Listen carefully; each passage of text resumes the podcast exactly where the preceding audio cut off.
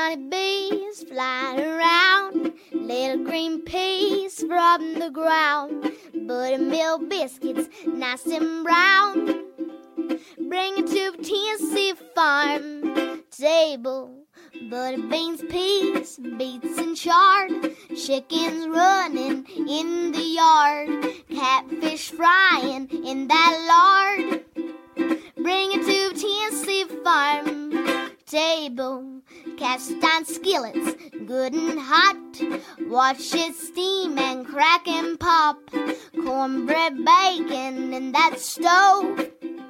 Bring it to Tennessee farm table. Pick them maters, good and ripe. Dropping black and candy stripes. Look at 'em loading down those vines. Bring it to Tennessee farm table. Bring it to Tennessee farm table. Welcome to the Tennessee Farm Table podcast and broadcast, a show that is dedicated to the people of our Appalachian region who produce, prepare, and preserve our foods and agricultural products. This is your hostess, Amy Campbell. Our theme song was graciously sung, arranged, and produced by East Tennessee's own Emi Sunshine of Madisonville, Tennessee. And Emi Sunshine even has her own store in Loudon County, and she's also become a very talented visual artist.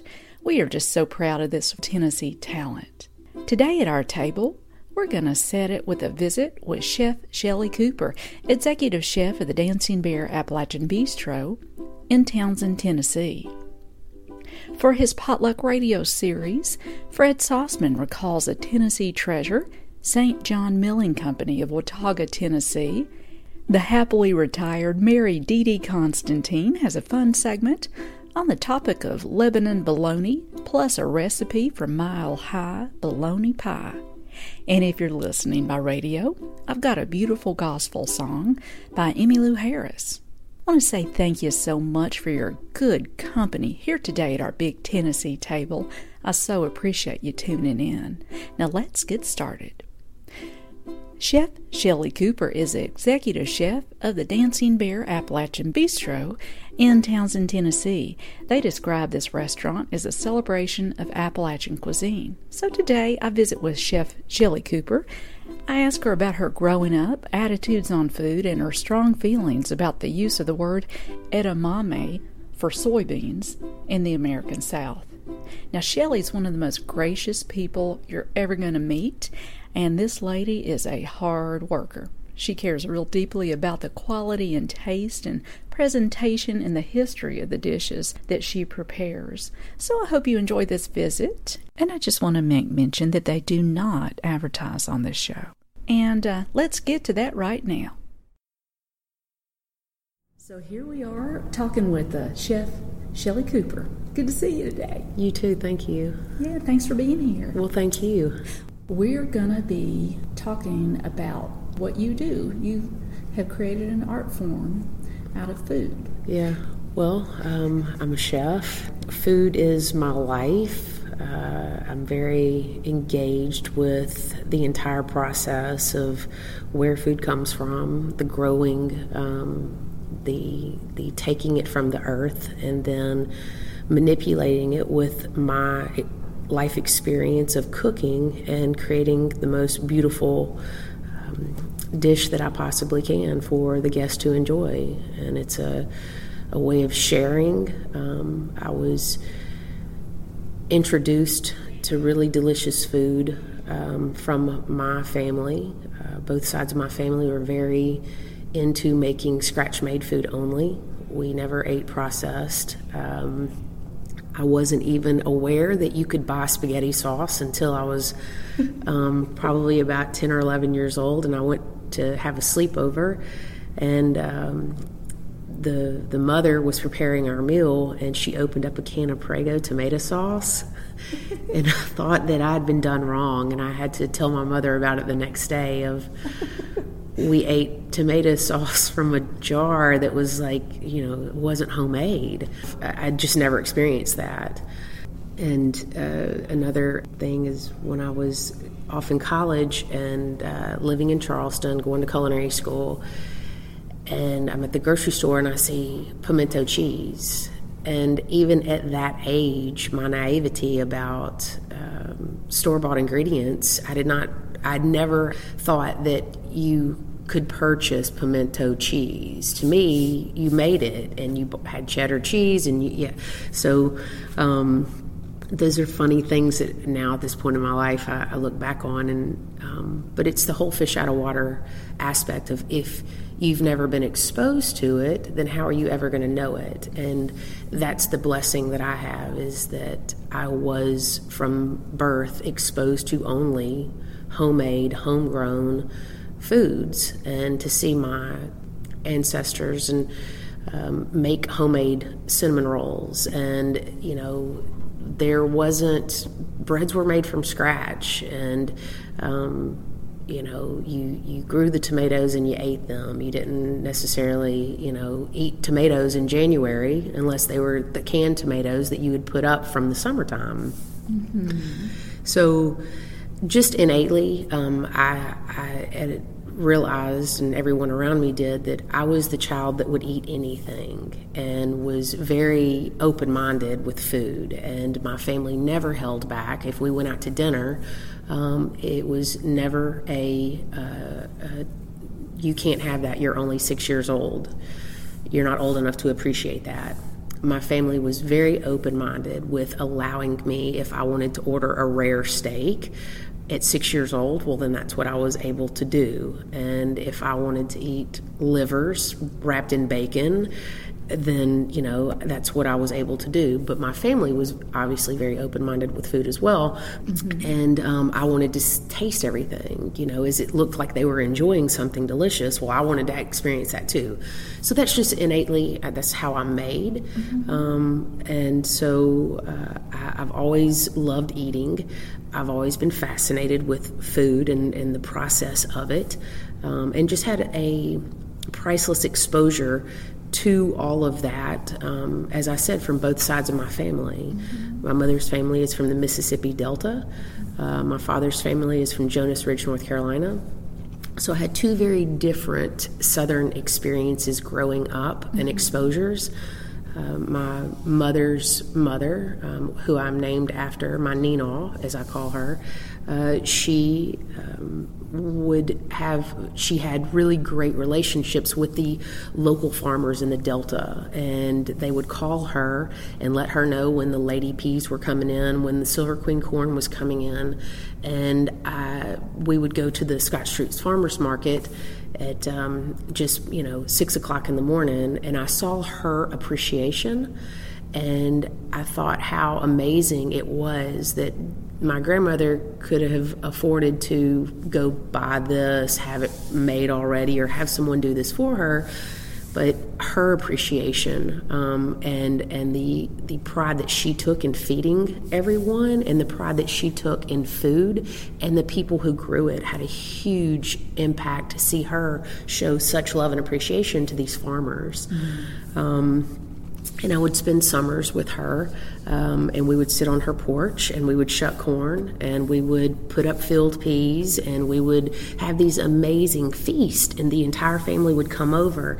And there was just so much love and happiness and camaraderie. And, and those were just you know those are just fond beautiful memories. Mm-hmm. um, and i was very involved and she allowed me that. Mm-hmm. she didn't shoo me out of the kitchen. She fully appreciated and and i was i was very engaged with it you know? I mean she appreciated the little hard worker that i was helping her shuck corn.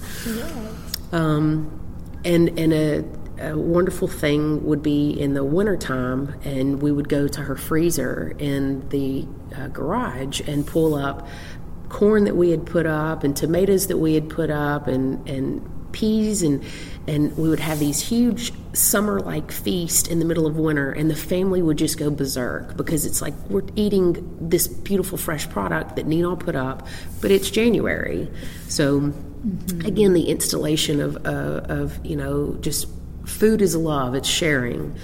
And the, the same goes uh, with my father's family um, in Jonas Ridge, North Carolina. Um, my great grandparents had a big farmhouse, um, a lot of land, and it's just heavenly, beautiful. Uh, coming from Memphis is where I, I was raised and we would go up to the mountains in the summertime and the temperature would just be so beautiful mm-hmm. and cool and damp and it just was a very different thing from the sweltering heat of Memphis um, and the smell of the moss in the air and the you know it's just it was really amazing um, so my my uh, family there, we would we had this enormous amount of land, and we would dig potatoes and beets, and we had apple trees, and it was just amazing. And then there was a stream out behind that we would go catch trout and. Uh, everything was just so simple a coal burning stove and the smells of, of the earth and the rawness of the cooking of the cast iron and you know when you when you light a coal burning uh, stove and just the smells and everything that come along with that and no modern conveniences it was everything you know every morning we had to shovel the coal to build the fires just to boil the water to like have coffee mm-hmm. um, so things in the mountains were more simple and more raw and rustic um, and archaic and no dishwashers no no electric ovens um, and that really instilled an appreciation for how much pride when you are feeding your family and you are growing the crops of how much effort goes into creating a beautiful product.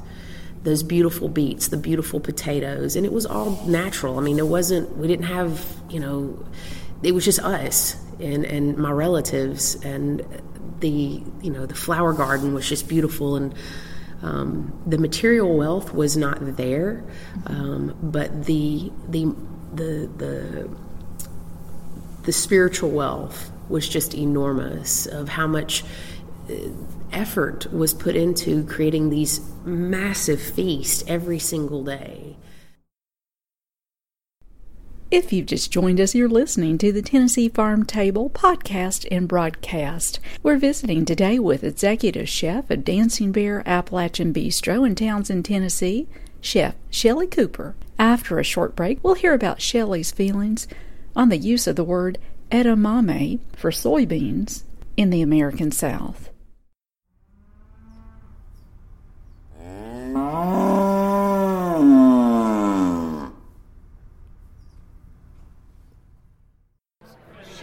You know, hey, I don't know what you guys are doing, but I used to sell to the previous chef, and she had all these beautiful veggies and such. And then she said, So, do you have any interest in doing anything with edamame? Edamame is soybeans. And I'm like, I love edamame. But here, I don't call them edamame, I call them soybeans because we're in the South and that's what, I mean, it's one of our big crops. So, so taking that ingredient that is indigenous to this area, and unfortunately, in modern times, people only equivocate that to going to the Japanese restaurant. And that's so unfortunate, and it, it chaps me because that's here and us in this part of the world. So, so, so a lot of people come in and they see I, I, try to educate the servers of we don't call it edamame, it's soybeans. It depends on what part of the world you're in. Is it a pimento? Is it a paprika? Is it, you know, what is it? And it, it's all relevant to what part of the world, but anyway, because it became very unpopular and undesirable in this part of the world, soybeans did. So it became very popular to go to the Asian restaurant and get your soybean appetizer, your edamame appetizer.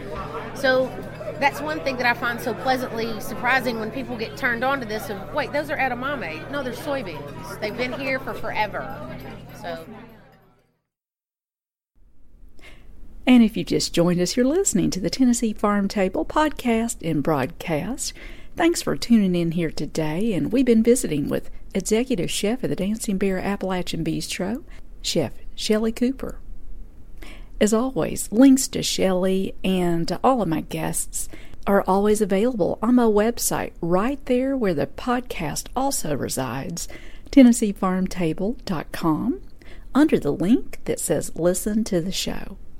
And up next, we hear from the happily retired Mary D. D. Constantine, formerly the food editor of the Knoxville News Sentinel, with her recipe for mile high bologna pie followed by Fred Sauceman's segment on St. John Milling Company of Watauga, Tennessee, and he'll recount its remarkable history through the voice of the late George St. John.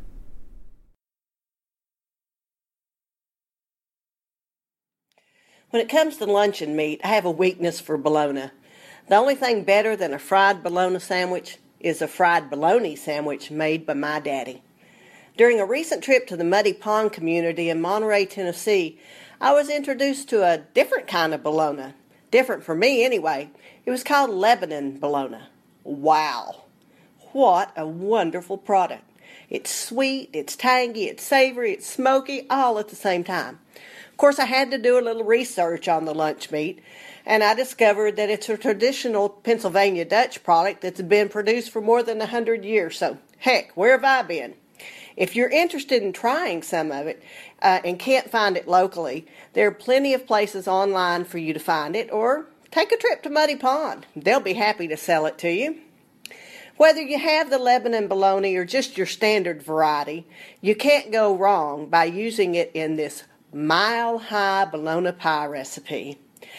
I found the recipe from America's Best Lost Recipe Cookbook, and apparently it was created by a young homemaker who was on a tight budget. Here's how you make it. First, set your oven rack to the middle position and set your oven to 425 degrees. Heat one tablespoon of vegetable oil in a non-stick skillet and working in batches, cook a pound of deli bologna, preferably sliced in about one half inch thick rounds. Once you've got all your bologna browned, set it aside and add one more tablespoon of oil to the skillet. Slice up one small onion and saute that onion in the skillet. Then you need to take two large russet potatoes that you've peeled, halved, and sliced thin, and two carrots that have been peeled and sliced thin. Put those in the skillet and cook them over medium heat for about 8 to 10 minutes until browned. Then add two minced cloves of garlic and a fourth of a cup of water. Cover and cook that baby for 15 to 20 minutes until the potatoes are just beginning to soften. Stir in one cup of peas. I leave that out, but you can do that if you want. And then season the whole thing with salt and pepper. Remove the vegetables from the stove and let them get cool. Now, while they're cooling, you need to make your favorite pie dough recipe and make enough for a double crust. Roll one 12 inch circle and place in a 9 inch deep dish pie plate. Spoon all those warm vegetables into the pie shell and then arrange the bologna on top of the vegetables. Now, I layer my bologna with slices of sharp cheddar cheese, but you don't have to do that if you don't want to. Cover the bologna with the top layer of pie dough and then you cut four little two inch slits into it before you brush it with a beaten egg. Bake again 425 degree oven for about 30 minutes.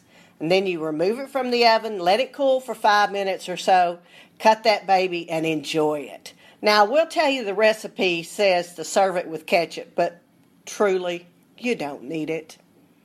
This is Mary Constantine with the Tennessee Farm Table.